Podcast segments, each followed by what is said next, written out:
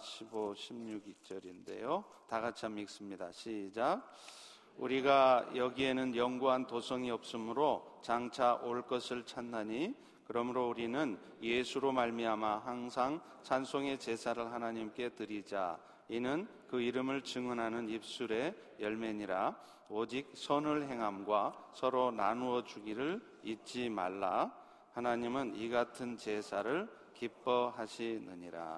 아멘. 예, 우리 같이 한번 예, 가장 지혜로운 삶이라는 제목으로 은혜를 나누겠습니다. 어, 세상에서 가장 지혜로운 사람은 하나님의 뜻을 헤아리고 그 뜻대로 살아가려는 사람입니다. 왜냐하면 이 세상의 모든 일들은 결국에는, 결국에는 이 세상의 주인 대신 하나님의 뜻 가운데서 진행되기 때문입니다. 반면에 세상에서 가장 어리석은 사람은 어떤 사람이냐 하면 자신이 가지고 있는 지식과 또 세상에서 살았던 경험을 가지고 인생을 살아가려고 하는 사람들이에요. 그러나 세상의 어떤 지식이나 경험으로도 하나님의 뜻을 온전히 이해할 수는 없습니다. 그리고 설사 그 뜻을 안다 할지라도 성령 하나님의 도우심이 아니고서는 스스로의 힘을 가지고는 그 하나님의 뜻대로 살아갈 수가 없는 것입니다. 그렇기 때문에 하나님의 뜻을 헤아리지는 않고 여전히 오늘도 자신의 지식과 세상의 경험만 가지고 인생을 살려 하시는 분들은 어느 순간 반드시 그 인생길이 꼬이는 상황이 오게 되어 있습니다. 그리고 더 안타까운 것은 그런 상황이 왔는데도 불구하고 내 인생이 왜 이렇게 꼬여 있는지, 이런 상황에서 나는 어떻게 해야 하는지를 하나님께 묻지 않고 하나님의 도우심을 구하지도 않는다는 것입니다. 결국 여전히 내 생각대로 살아가다가 도무지 어찌할 수 없는 더 큰 어려움을 겪고 나서야 비로소 자신의 어리석음을 깨닫게 됩니다. 이 세상을 향한 하나님의 뜻은 이미 성경 여러 곳에 쓰여 있습니다. 하나님을 떠나 죄악 가운데 살아가던 인생들이 우리 구주 예수님의 십자가의 은혜를 입어서 영원한 생명을 얻고 또 그 영원한 천국에 이를 때까지 날마다 날마다 성령 하나님의 도우심을 입고 살아가게 하는 것, 이게 하나님의 뜻입니다. 사실 오늘 우리의 모든 삶의 정황들도 그것이 좋은 일이든지 아니면 아니면 좋지 않은 일이든지 다 이런 하나님의 뜻과 관련이 있습니다. 다시 말하면 오늘 우리 성도님의 삶에도 이런 저런 일들이 있는 이유는 결국에는 이 세상을 향한 하나님의 뜻을 이루어 가기 위해서 하나님 보시기에 여러분의 삶에 그런 일들이 필요하기 때문에 겪게 하시는 일이라는 것입니다. 그런 의미에서 성경에는 이런 궁극적인 하나님의 뜻을 이루어 가기 위해서도 하나님께서 우리 각자를 향한 구체적인 계획과 뜻이 있다고 말씀하고 있습니다. 그 중에 하나가 바로 오늘 추수감사절을 맞은 여러분들에게 하나님이 주시는 본문의 말씀이에요.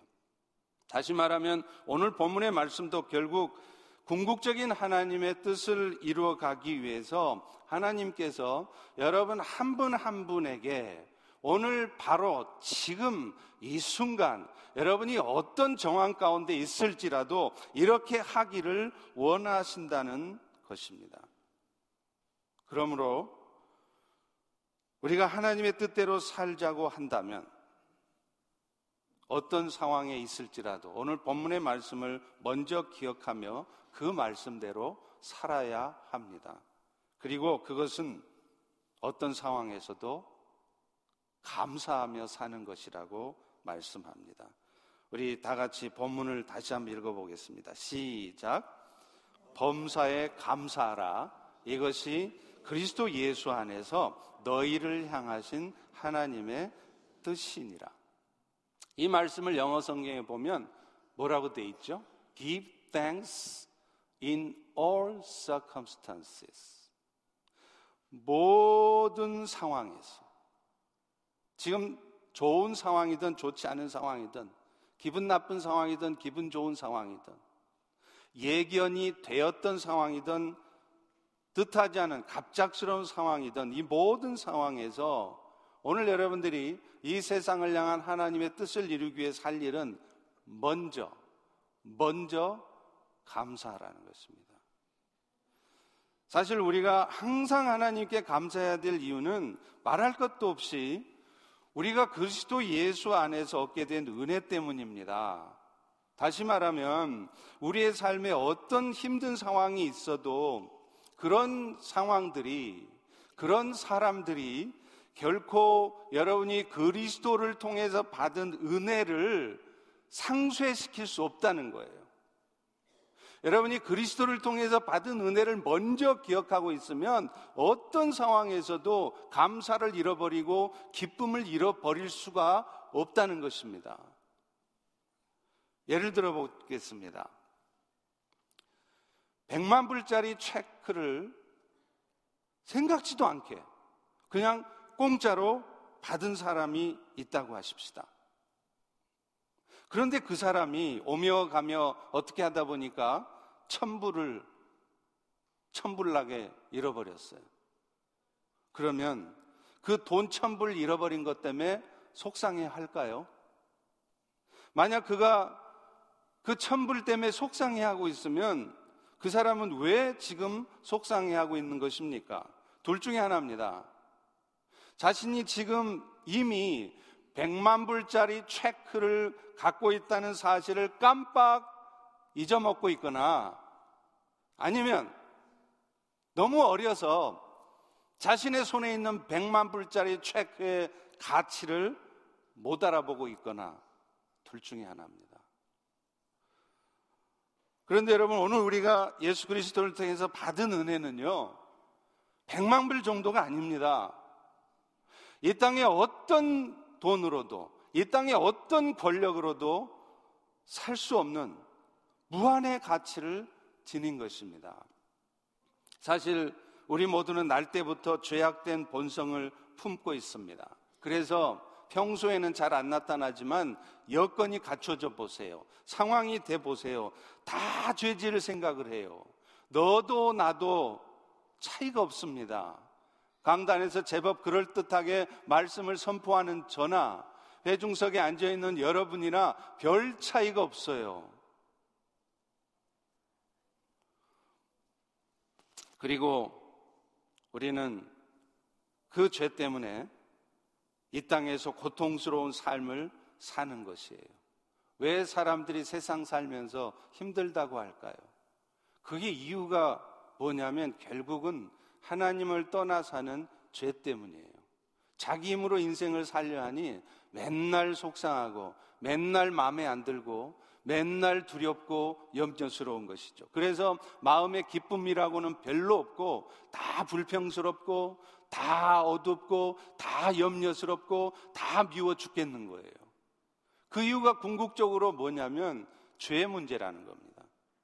그런데 우리는 그렇게 이 땅도 힘들게 힘들게 살다가 기쁜 날은 몇 날도 안 되고 인생 전체가 맨날 염려스럽고 속상하고 마음에 상처받고 그래 살다가 결국에 어느 순간 죽고 나면 그걸로 끝이 아니라 그 순간서부터 우리는 영원한 지옥의 형벌을 받게 돼 있습니다. 그런데 그런데 그런 우리들을 하나님께서는 국률이 여겨 주셔서 그 고통으로부터 우리를 벗어날 수 있도록 길을 열어 주셨는데 그게 바로 아들 예수를 이 땅에 보내신 것입니다. 그래서 여러분이 어떤 죄악 가운데 있을지라도 어떤 힘든 상황 가운데 있을지라도 다시 한번 겸손하게 우리의 구원주 되신 그 예수 그리스도를 받아들이고 살아가면 여러분의 삶에 앞서 말한 그런 죽음이, 고통이, 멸망이 임하지 않고 영생을 얻는다는 거예요. 그래서 요한복음 1장 12절에도 말씀하잖아요. 영접하는 자 곧 그 이름을 믿는 자들에게는 받아들이기는 자들에게는 그가 어떤 사람이든지 하나님의 자녀가 되는 권세를 주셨습니다. 그런데 놀랍게도요. 그 일은 우리 스스로의 노력이나 힘으로 얻어지는 게 아니라는 거예요. 그래서 요한복음 1장 13절은 바로 그 다음 절에 또한 이렇게 말하잖아요. 이것은 혈통으로나 육정으로나 사람의 뜻으로 나지 아니하고 오직 하나님께로부터 난 것이니라. 아브라함의 후손으로 태어났다고 해서 되는 게 아니래요. 바꿔 말하면 목사나 선교사나 장로나 권사 아들로 태어났다고 이 은혜가 주어지는 게 아니라는 겁니다. 세례를 받았다고 해서 되는 것도 아니래요. 심지어는 내가 마음속에 간절히 바라고 소망해도 얻어지는 게 아니라는 것입니다. 하나님께서 허락하실 때만 주어진다는 거예요. 그런데 바로 오늘 이 자리에 앉아 있는 저와 우리들 모두는 그런 놀라운 은혜를 입은 자들입니다. 왜냐하면 그 은혜가 아니었으면 여러분은 지금 이 자리에 앉아 있을 수가 없기 때문입니다. 그러므로 오늘 우리는 내가 지금 어떤 힘든 상황이 있어도 돈 천불을 잃어버린 상황에 있어도 그야말로 가슴이 천불이 나도 우리는 감사할 수 있는 것입니다. 왜 그렇습니까? 어떤 불행해 보이는 일이 벌어졌을 때조차도 하나님께서 우리에게 주신 이 영원한 은혜는 결코 사라지지 않기 때문입니다. 어떤 일도 결코 그리스도 예수를 통해서 우리에게 주신 이 생명의 은혜를 가져갈 수 없다는 말입니다. 그러므로 오늘 우리는 여러분의 삶이 여러분을 아무리 힘들게 하고 여러분의 앞에 벌어진 상황들이 혹은 사람들이 여러분 마음을 아무리 힘들게 해도 결코 그 감사를 그 기쁨을 잃지 마십시오. 먼저 예수 그리스도를 통해서 주신 은혜를 먼저 붙드십시오. 그럴 때 여러분의 마음속에 어둠이 사라지고 비로소 감사가 자리합니다. 비로소 여러분이 행복해질 수 있는 것입니다.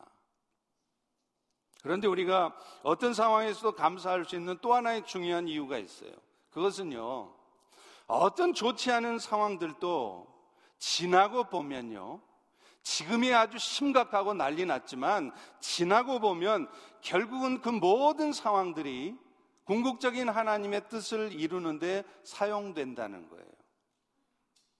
그걸 기억하면 우리는 지금 내 삶이 많이 힘들고 마음에 들지 않고 고통스러워도 먼저는 감사할 수 있는 겁니다. 인간은 실패하지만 우리 하나님은 결코 실패하지 않으십니다. 인간은 신뢰할 수 없지만 신실하신 하나님은 신뢰할 수 있습니다. 아무리 실패한 것 같고 잘못되어 보여도 그런 과정을 통해서도 결국에는 하나님은 자신의 뜻을 이루시기 때문입니다. 그래서 고린도후서 1장 20절도 이런 말씀을 해요. 하나님의 약속은 얼마든지 anytime, anyway 그리스도 안에서 yes만 된다는 거예요. 하나님의 하신 약속이 인간이 아무리 약하고 우리의 상황들이 아무리 얽혀 있고 그래도 결국에는 그 하나님의 약속이 이루어진다는 거예요. 그렇기 때문에 그걸 기억하면 우리가 할 수 있는 것은 먼저 할 수 있는 것은 아멘이라는 겁니다. 노멘이 아니라 아멘이라는 거예요. 우리 다 같이 한번 해보겠습니다. 아멘. 그럴 때 어떤 일이 벌어진다고요? 하나님이 영광 받으신대요. 하나님의 영광이 우리의 삶에 여러분 앞에 나타난대요. 뭔가 뭔가를 어떻게 해야 나타나는 게 아니라 먼저 여러분이 아멘 하고 있을 때 하나님의 일하심이 하나님의 영광이 나타난다는 겁니다. 그러므로 내가 건강이 나빠졌다 할지라도 사업이 어려움을 겪고 있다 할지라도 시험에 떨어지고 승진해서 누락이 되었다 할지라도 그런 상황에서도 우리는 먼저 감사할 수 있어야 돼요. 왜냐하면 그 모든 상황들 역시도 이 세상을 향한 아니 여러분 자신과 여러분 가정을 향한 하나님의 뜻이 이루어지고 있는 과정이기 때문에 그렇습니다. In the middle of the process. 실제로 우리는 건강을 잃게 되잖아요. 참 슬픈 일이죠. 그런 일 안 생겼으면 저도 좋겠습니다. 그런데요, 우리는 건강을 잃게 되었을 때 비로소 우리의 삶에 대해서 진지하게 고민해요. 그제서야 이 땅의 삶이 전부가 아니라는 것을 깨닫게 되고요. 그래서 비로소 영원한 하나님의 나라를 의식하고 그 나라를 위한 삶을 준비하게 되어 있습니다. 그렇기 때문에 우리는 건강을 잃게 하신 것도 하나님이시고 그런 건강을 잃은 상황에서도 먼저는 감사할 수 있는 것입니다. 오늘 여러분은 그런 상황이 와도 혹은 그런 상황에 처해 있어도 지금 먼저는 병을 낫기 위해서 애쓰고 수고할 것 당연하지만 그래도 먼저는 그런 상황에서도 감사하는 마음을 갖고 감사하는 말을 뱉어내고 계십니까? 또 사업이 어려워지고 직장에서 어려움 당하고 시험에서 떨어질 때 그때 우리는 비로소 이 세상의 모든 일들이 내 뜻대로 내 자식 일도 내 마음대로 안 된다는 것을 그제서야 깨달아요.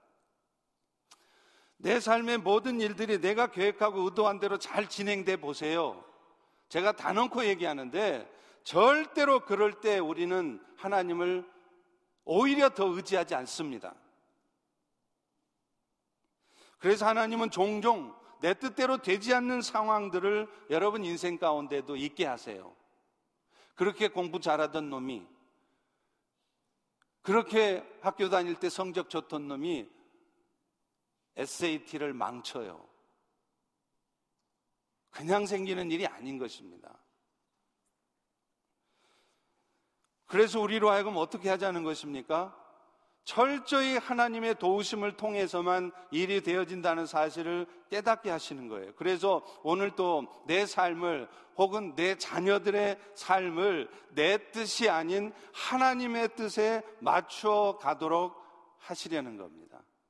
그리고 그 과정에서도 내가 뭔가 열심히 노력해서 이루어내려 하는 것이 아니라 어찌하든지 시간이 있든지 없든지 피곤하든지 피곤하지 않든지 성령 하나님의 도우심을 간절히 구하는 그런 사람이 되게 하시려고 오늘 또 여러분 인생에 여러분 뜻대로 되지 않는 일들이 종종 벌어지는 것입니다. 그런 의미에서 오늘 우리가 겪는 모든 일들은 결국은 이 세상을 향한 하나님의 뜻이 이루어지는 과정에서 있게 된 일이라고 말할 수 있죠.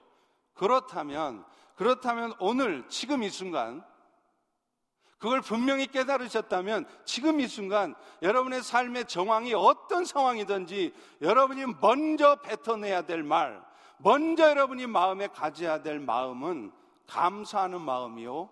감사의 말인 줄로 믿습니다. 믿습니다.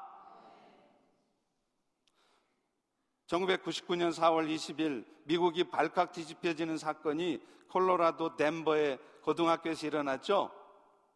저도 지난번에 한번 그 덴버 가서 한번 봤어요.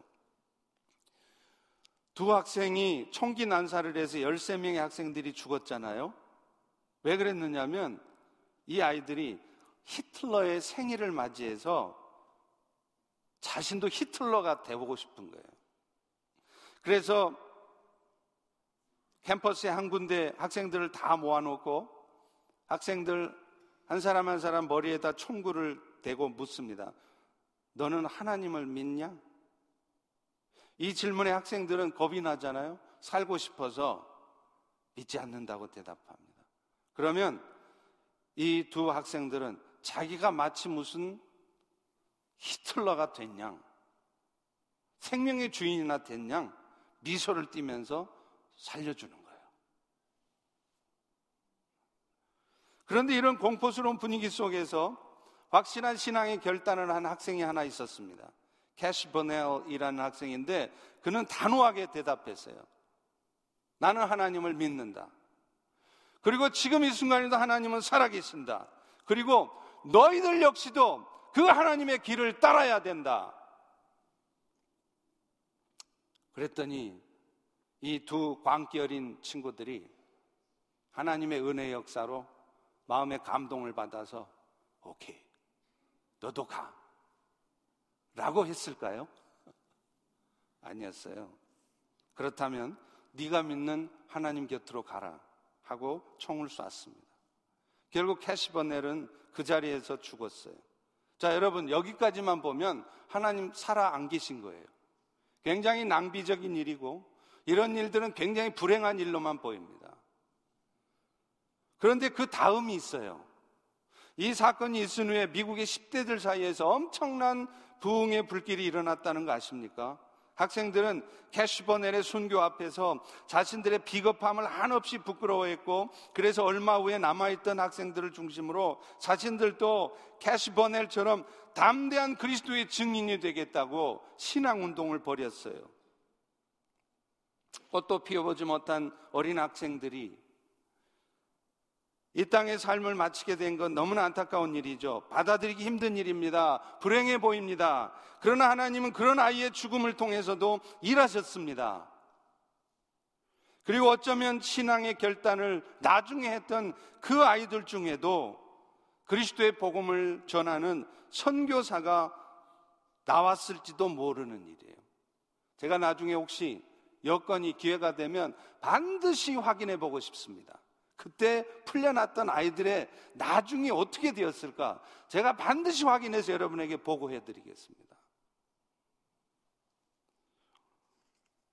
사랑하는 성도 여러분, 오늘 우리 눈에는 굉장히 불행해 보이고 뭔가 굉장히 잘못된 것 같은 그런 상황들도 우연히 생겨진 일이 아니라는 거예요. 결국 여러분의 잘못, 우리의 잘못일 수도 있겠죠. 어느 누구의 잘못일 수도 있겠죠. 그러나 여러분이 먼저 그런 상황에서 먼저 가져야 될 마음은 그런 상황에서조차도 감사하는 마음, 감사의 말을 잃지 마시라는 거예요. 그럴 때 하나님이 영광 받으시고 하나님의 일하심이 나타난다는 것입니다. 불평이나 하고 원망이나 하면서 뭐, 뭐, 뭐, 그렇게 하지 마시라는 거예요. 하나님의 뜻이 아닙니다. 하나님이 기뻐하시는 모습이 아닙니다. 그리고요, 우리가 그렇게 감사할 때 결국은 우리는 하나님의 뜻을 발견할 수 있고 그래서 결국 그 어려움의 시간들을 견뎌가는 거예요. 바꿔 말하면 이런 상황이 생겼을 때 불평이나 하면서 마음의 감사와 기쁨은 다 잃어버리고 그러면 어떤 일이 벌어지느냐? 왜 그런 일이 여러분의 인생 가운데 벌어지게 하셨는지 하나님의 뜻을 발견을 못해요. 그러니 마음은 계속 불편합니다. 계속 마음에 안 듭니다. 불행은 계속되는 거예요. 그런데 감사는 그런 어려운 시간들을 쉽게 넘어가게 해주는 진통제와 같습니다. 왜냐하면 감사할 때 비로소 우리는 하나님의 뜻을 알게 돼요. 아, 이런 이유 때문에 하나님이 나에게 이런 힘든 상황을 겪게 하셨구나. 그 하나님의 뜻이 눈치채지면 그 다음에 어떤 마음이 생길까요? 견딜 마음이 생기는 거예요. 견디고 싶은 마음이 생기는 겁니다. 견딜 수 있는 힘이 생기는 것입니다. 그런데 반대로 고통의 시간을 밤 감사함으로 받지 않으면 마음속에는 사람에 대한 분노로 가득 차 있습니다. 그래서 고통의 시간들은 여러분의 삶을 더 계속 고통스럽게 만들 뿐입니다. 사도 바울이 빌립보 감옥에 갇혔을 때 그는 하나님을 원망하지 않았죠. 우리 같으면 그게 뭐예요? Why me? 그런데 바울은 오히려 감사와 찬송을 드렸대요. 그때 그 자신이 왜 감옥에 갇히게 하셨는지, 왜 이런 상황이 생겼는지 하나님의 뜻을 성령께서 깨닫게 하셨어요. 그래서 그는 지진이 나서 감옥터가 다 열렸을 때도 도망가지 않았잖아요. 왜요? 간수를 기다렸기 때문이죠. 그래서 그 자결하려던 하려던 간수의 60만 견뎌낸 게 아니라 영혼까지 구원시켰어요. 그런데 여러분, 그들이 바울 일행이 그런 하나님의 의도를 눈치챌 수 있었던 이유가 뭘까요? 먼저는 먼저는 그런 절망적인 상황에서도 먼저는 먼저는 그런 불평스러운 상황에서도 낙심하지 않고 감사의 말을 먼저 뱉어냈고 감사의 마음을 가졌고 하나님 앞에 감사의 찬송을 올렸기 때문이에요. 그리고 그런 하나님의 의도가 눈치채질 때 그는 더 이상 감옥에 갇혀 있는 이 상황이 불편하거나 속상하거나 힘들지 않았어요. 왜요? 이 일들을 통해 하나님이 하실 일이 기대되기 때문에 그래요. 아, 지금은 힘들지만 이 일 외에 하나님이 얼마나 엄청난 역사를 나타낼까? 그걸 생각하니까 오히려 기대가 되고 전혀 힘들지 않은 거예요. 하나님께서 괜히 여러분의 삶에 고통스럽기만 한 일을 생겨지게 한 것이 아니라는 것입니다. 우리 하나님은 실수함이 없으신 하나님이세요. 무엇인가 의도를 갖고 우리 인생에 지금과 같은 상황을 주신 것입니다. 그럴 때 여러분 우리 모두가 할 수 있는 일은 먼저 감사하는 마음을 가지십시다. 하나님 주신 상황을 그런 감사하는 마음으로 상대할 때 우리는 비로소 하나님의 의도를 눈치채요. 아, 이런 목적 때문에 이런 상황이 있게 하셨구나. 그리고 우리는 그 어려움을 넉넉히 이겨내면서 하나님의 영광을 보게 될 것입니다. 할렐루야, 할렐루야. 그렇다면 어떻게 하는 게 감사하는 삶이에요? 하나님의 은혜에 정말 감사하고 계시다면 또 감사해야 한다면 여러분 어떻게 하실렵니까? 그것은 가장 먼저 직접적으로 하나님의 은혜를 찬양하는 걸로 나타나요. 두 번째 본문으로 읽었던 히브리서 13장 14, 15절에 보십시오. 여기는 영구한 도성이 아니래요. 그래서 우리 모든 성도들은 장차 올 하나님의 나라를 찾는데 그렇기 때문에 우리는 그 하나님의 나라를 준 예수님 때문에 항상 찬송의 제사를 하나님께 드려야 된대요. Anytime. 어떤 상황, 어떤 일이 벌어져도 먼저 우리는 하나님께 찬송의 제사를 드려야 돼요. 여러분, 우리가 사는 세상은 결코 영구한 세상이 아닙니다. 결국에는 주님이 다시 오셔서 심판하시면 사라질 세상이에요. 언젠가는 우리가 떠나야 한다는 곳입니다. 우리가 가야 될 곳, 영원토록 있게 될 곳은 저 영구한 하나님의 나라입니다. 그런데 앞서 말한 것처럼 우리는 예수 그리스도의 그 십자가의 은혜를 입어서 그 나라를 이미 소유한 사람들입니다. 그렇다면 우리가 할 수 있는 가장 먼저의 일은 그 은혜를 주신 하나님, 그 은혜를 주신 예수 그리스도의 은혜를 찬양하는 거예요. 그리고 그것은 그것은 그 일을 가장 직접적으로 하는 일은 예배를 드리는 일입니다.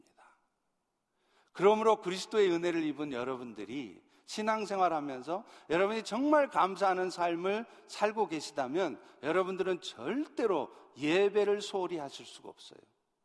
예배를 소홀하게 여기셔서도 안 됩니다. 무슨 일만 있으면, 틈만 나면 예배 빠지면서, 그러면서 나는 하나님 앞에 감사하다? 앞뒤가 안 맞는 거예요.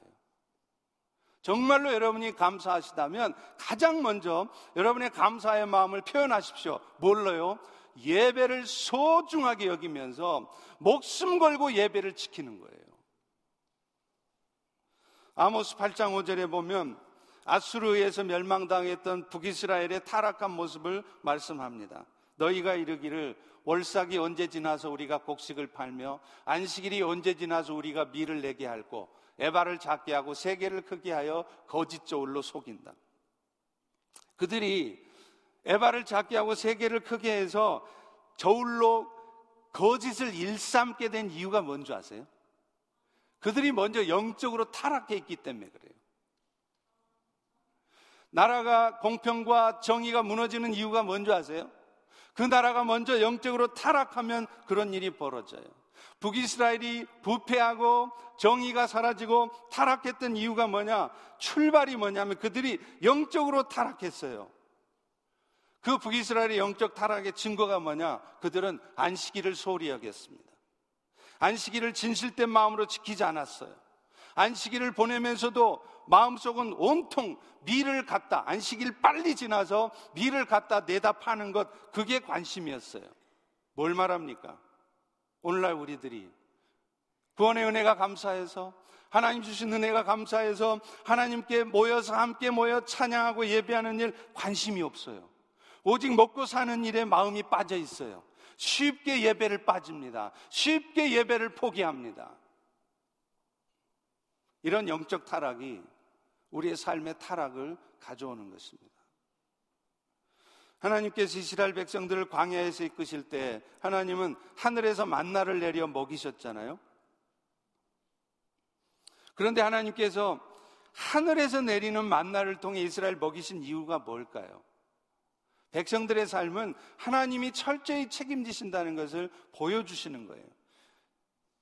시편 37편 25절에도 이런 말씀이 있어요. 내가 어려서부터 늙길까지 의인이 버림을 당하거나 그의 자손이 걸식함을 보지 못했다. 예수 그리스도의 은혜를 입어서 의인된 여러분의 삶이 걸식해야 되는 상황으로 하나님이 이끌지를 않으신대요. 책임지신대요. 그런데도 왜 우리는 맨날 먹고 사는 일 때문에 걱정하고 염려하고 거기에 빠져 살아갈까요? 욕심이 있으니까 그런 거예요.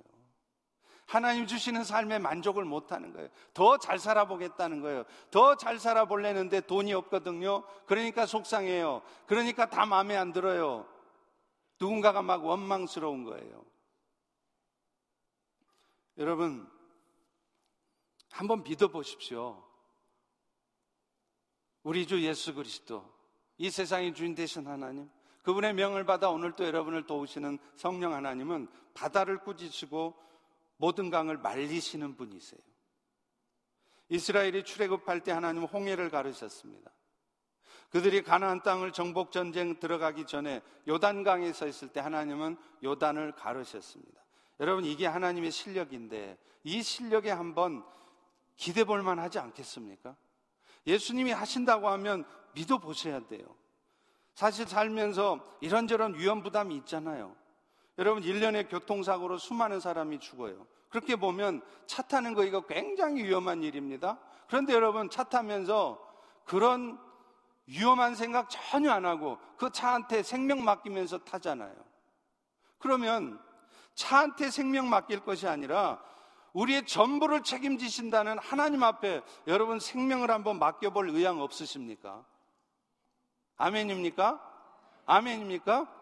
그렇다면 먹고 사는 거 염려하지 마시고 세상 사는 일 염려하지 마시고 하나님께 감사하는 마음으로 먼저 예배 자리를 지키세요. 예배를 소리 여기지 마세요. 맨날 예배나 빠지고 그러지 마십시오. 정말 여러분이 하나님의 은혜에 감사하고 하나님 신뢰하신다면 가장 먼저 예배를 지키십시오. 그것이 감사하는 삶의 출발입니다. 또 하나의 구체적인 모습은요, 하나님 주신 축복들을 가지고 하나님의 뜻을 이루는 데 사용하라는 거예요. 히브리서 13장 16절에 감사의 제사를 드리는 모습을 이렇게 씁니다. 오직 선을 행함과 서로 나누어 주기를 잊지 말아라. 하나님은 이 같은 제사를 기뻐하신대. 하나님이 하신 일이 정말 감사하신다면 그 다음에 우리가 할 일은 뭐냐? 먼저 예배를 지키면서 그 다음에 할 일이 뭐냐면 우리의 가진 것들을 가지고 하나님이 기뻐하시는 일들을 행하는 거예요. 내 물질, 이거 내가 잠을 안 자고 번 돈인데 그런 생각 말라는 거예요. 여러분이 잠을 안 자고 돈을 벌어도 하나님이 막으시면 여러분 돈 못 법니다. 회사에서 갑자기 쫓겨납니다. 그런데 왜 여러분이 오늘 또 회사에 붙어 계십니까? 왜 비즈니스가 되십니까? 하나님이 축복하시고 붙으시니까 그렇다는 거예요. 그걸 먼저 기억한다면 우리는 하나님이 우리에게 주신 것들을 가지고 어떻게 하면 하나님을 기뻐하시는 일을 하게 할까? 선교회 후원도 하고요. 또 이 지역사회를 돕는 일에 내 것을 내고요. 내 삶을 드리고요. 내 물질과 내 시간을, 내 탤런트를 드리는 거예요. 그런데 그거 벌벌벌 아까워서 내 시간을 못 내면서 내 탤런트가 분명히 있는데도 그 탤런트를 가지고 하나님 기뻐하시는 일에 사용하지 않고 나의 유익만을 위해서 살아간다면 그건 진정 감사의 삶이 아니라는 거예요. 사실 하나님 우리에게 어떤 축복된 일을 주셨다면 그것은 그저 여러분만 잘 살라고 주신 것이 아닙니다. 건강하고 사업 잘 되고 뜻하지 않게 내가 승진하고 나 좋으라고 있는 일이 아니라는 거예요. 결국은 세상 사람들이 하나님께로 돌이치게 하는 이 하나님의 뜻이 이루어지는데 그런 것들을 사용하라고 주신 축복드린 것입니다. 그러니 하나님이 건강하게 하셨다면 그 건강 가지고 다닐 수 있게 하실 때 열심히 다니세요. 선교지를요. 세상 즐기는 일만 다니지 마세요. 맨날 어디 유럽, 하와이, 물론 가십시오. 가끔 뭐 여행 필요하죠. 근데 맨날 그런 데만 가고 선교지는 안 가요. 나를 통해서 세상 사람들이 하나님을 알아가게 하는데 그 건강을 사용하세요. 예수님의 사랑이 고마워서 평생을 아프리카에서 생명 바쳐 복음 전하시는 선교사님들도 있는데 한평생 살면서 단기 선교로라도 선교지에 한 번 가보지 못한다면 이거 웃기는 일 아닙니까? 건강 주실 때 가보세요. 주님 주신 건강으로 여기저기 다니며 주의 복음을 전해보세요. 나중에 건강 잃으면은요, 단기 선교 한 번 가고 싶어도 못 가는 상황이 올 수 있습니다. 마지막으로 실제로 감사의 말을 좀 하는 거라는 거죠. 여러분, 실제로요, 겸손한 사람의 특성이 뭔지 아세요? 감사의 말을 많이 합니다. 여러분 주변에 한번 보세요. 그런데 반대로 교만한 사람들은요, 감사의 말을 좀처럼 안 해요. 참 인색해요. 자기가 재판관이에요. 모든 것을 판단하는 판단자예요. 그래서 다 마음에 안 드는 거예요. 그러니 결코 감사의 말을 안 합니다. 그러면서도 나는 교만하지 않다 생각하는 거죠. 그게 교만입니다. 아무리 감사하다는 말을 하고 싶어도 천성적으로 잘 못하는 사람들도 있더라고요. 주로 남자들이 그래요. 특별히 갱상동 아저씨들. 제가 어느 특정 지역을 폄하해 사는 말은 아닙니다. 감사하다는 말을 자주 하는 것을 경박해 보인다고 생각하고 그런 말을 잘 안 하는 것이 남자다운 것이라고 생각하는지 모르겠습니다. 그런데 사실은요, 아세요? 이게 신앙의 문제라는 겁니다. 내가 정말 감사하다는 말을 잘 안 하고 있다면 여러분 엄밀하게 말하면 여러분의 신앙에 지금 문제가 있다는 거예요. 나는 신앙생활 잘하고 있고 열심히 봉사하고 있고 나는 교만하지 않은 것 같은데 사실은 여러분이 여러분 마음속에 교만이 가득 차 있다는 겁니다. 왜 그래요? 교만한 마음으로 상황들을 보면 온통 다 잘못되고 못마땅한 것 뿐이에요. 그런데 그런 삶을 살면 어떤 일이 벌어지느냐? 결국은 자기 자신의 삶이 불행해져요. 에이브라함 링컨은 다음과 같이 말했습니다. 행복은 행복하다고 생각하는 만큼, 행복하다고 말하는 만큼만 주어진다. 똑같은 상황을 봐도 행복하지 않다고 생각하고 감사할 거리를 찾지 않는 사람은 그 자신이 불행해지는 거예요.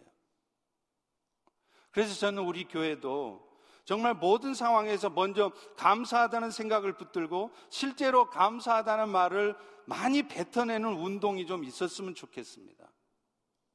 우리는 모든 상황이 다 정말 감사할 수밖에 없는 상황이기 때문에 감사하는 것이 아니라 심지어는 감사할 수 없는 상황 속에서도 하나님을 신뢰하기 때문에 하나님이 일하실 것을 기대하기 때문에 우리는 감사하다고 말할 수 있는 거예요. 그렇다면 우리가 정말 신앙의 사람들이라고 한다면 우리는 어떤 상황 속에서도 서로가 서로에게 감사할 거리를 찾고 그것을 보면서 감사하는 말을 많이 뱉어내야 됩니다. 그러면 우리 교회는 천국 공동체가 되는 거예요. 어떤 문제들도 다 사라지는 겁니다. 사탄이 발을 붙이고 있을 수가 없게 되는 거예요. 왜요? 그게 감사의 능력이기 때문에 그래요. 웃음 치료하시는 분들이 그런 얘기를 하더라고요. 사람들은 마음이 즐거우면 웃는데요. 근데 그때 뇌파 검사를 해보면 뇌 중에 웃음을 관장하는 부분이 많이 활성화된다는 것을 확인한답니다. 그런데 거꾸로요. 마음이 별로 기쁘지 않아요. 밝지 않아요. 그래도 억지로라도 웃으면요. 어떤 현상이 생기는 줄 아세요? 억지로라도 웃으면 웃음을 관장하는 뇌 부분이 활성화되면서 실제로 우울했던 기분이 사라지고 마음이 기뻐진다는 거예요. 그래서 웃음 치료하시는 분들은 웃음 나올 상황이 아니어도 억지로라도 막 웃으라고 시켜요. 그러면 막 웃고 있다 보면 진짜 뇌파가 역사를 해서 하나님의 역사가 아니라 뇌파가 역사해서 진짜로 마음이 밝아진대요. 기뻐진대요. 마찬가지입니다. 감사하는 말을 억지로라도 좀 해보세요. 너무 모든 것을 다 아는 것처럼 폼 잡지 말고 좀 어리숙해 보여도요. 내 마음에는 좀 안 들어도요. 그래도 감사할 거리를 꼭 찾아보면 다 한두 가지씩은 감사할 거리가 있습니다. 그럴 때 집사님, 성도님, 성도님의 그 모습 때문에 제가 참 감사해요. 그러면 그 사람이 정말 여러분이 원하는 모습으로 바뀝니다. 하나님이 역사하니까. 그게 감사의 능력이니까요. 정말로 그렇게 하면 정말로 감사하는 마음이 생기고 정말로 감사할 일이 생기는 것입니다. 우리 펠로시 교회 가운데 이번 추수감사절을 맞이해서 그런 은혜가 있기를 축원합니다. 기도하고 바로 성찬식을 시작하도록 하겠습니다. 우리 위원들 앞으로 다 나와 주세요.